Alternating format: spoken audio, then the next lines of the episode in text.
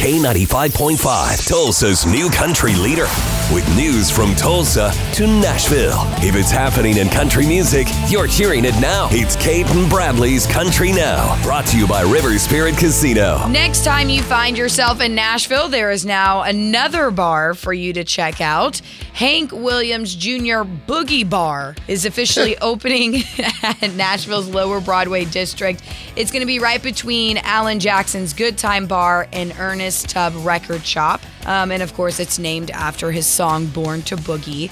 Now, the official ribbon cutting isn't happening until November 12th, but it is four levels with a rooftop deck. So, should be pretty fun to check out. All right, we need a master list of all the uh, There's artists. so many. Yeah. Oh my goodness. Yes. yep, plan your trip and uh, prepare to sit in traffic when you get there.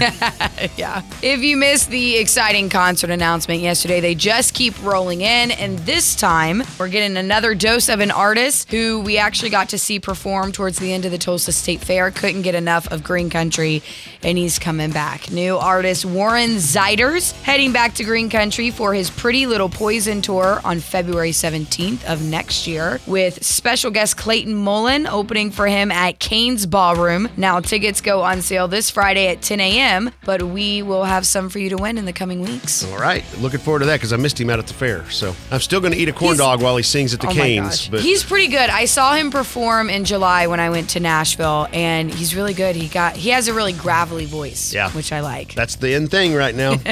That is your Cait and Bradley Country Now. Never miss it at K95Tulsa.com.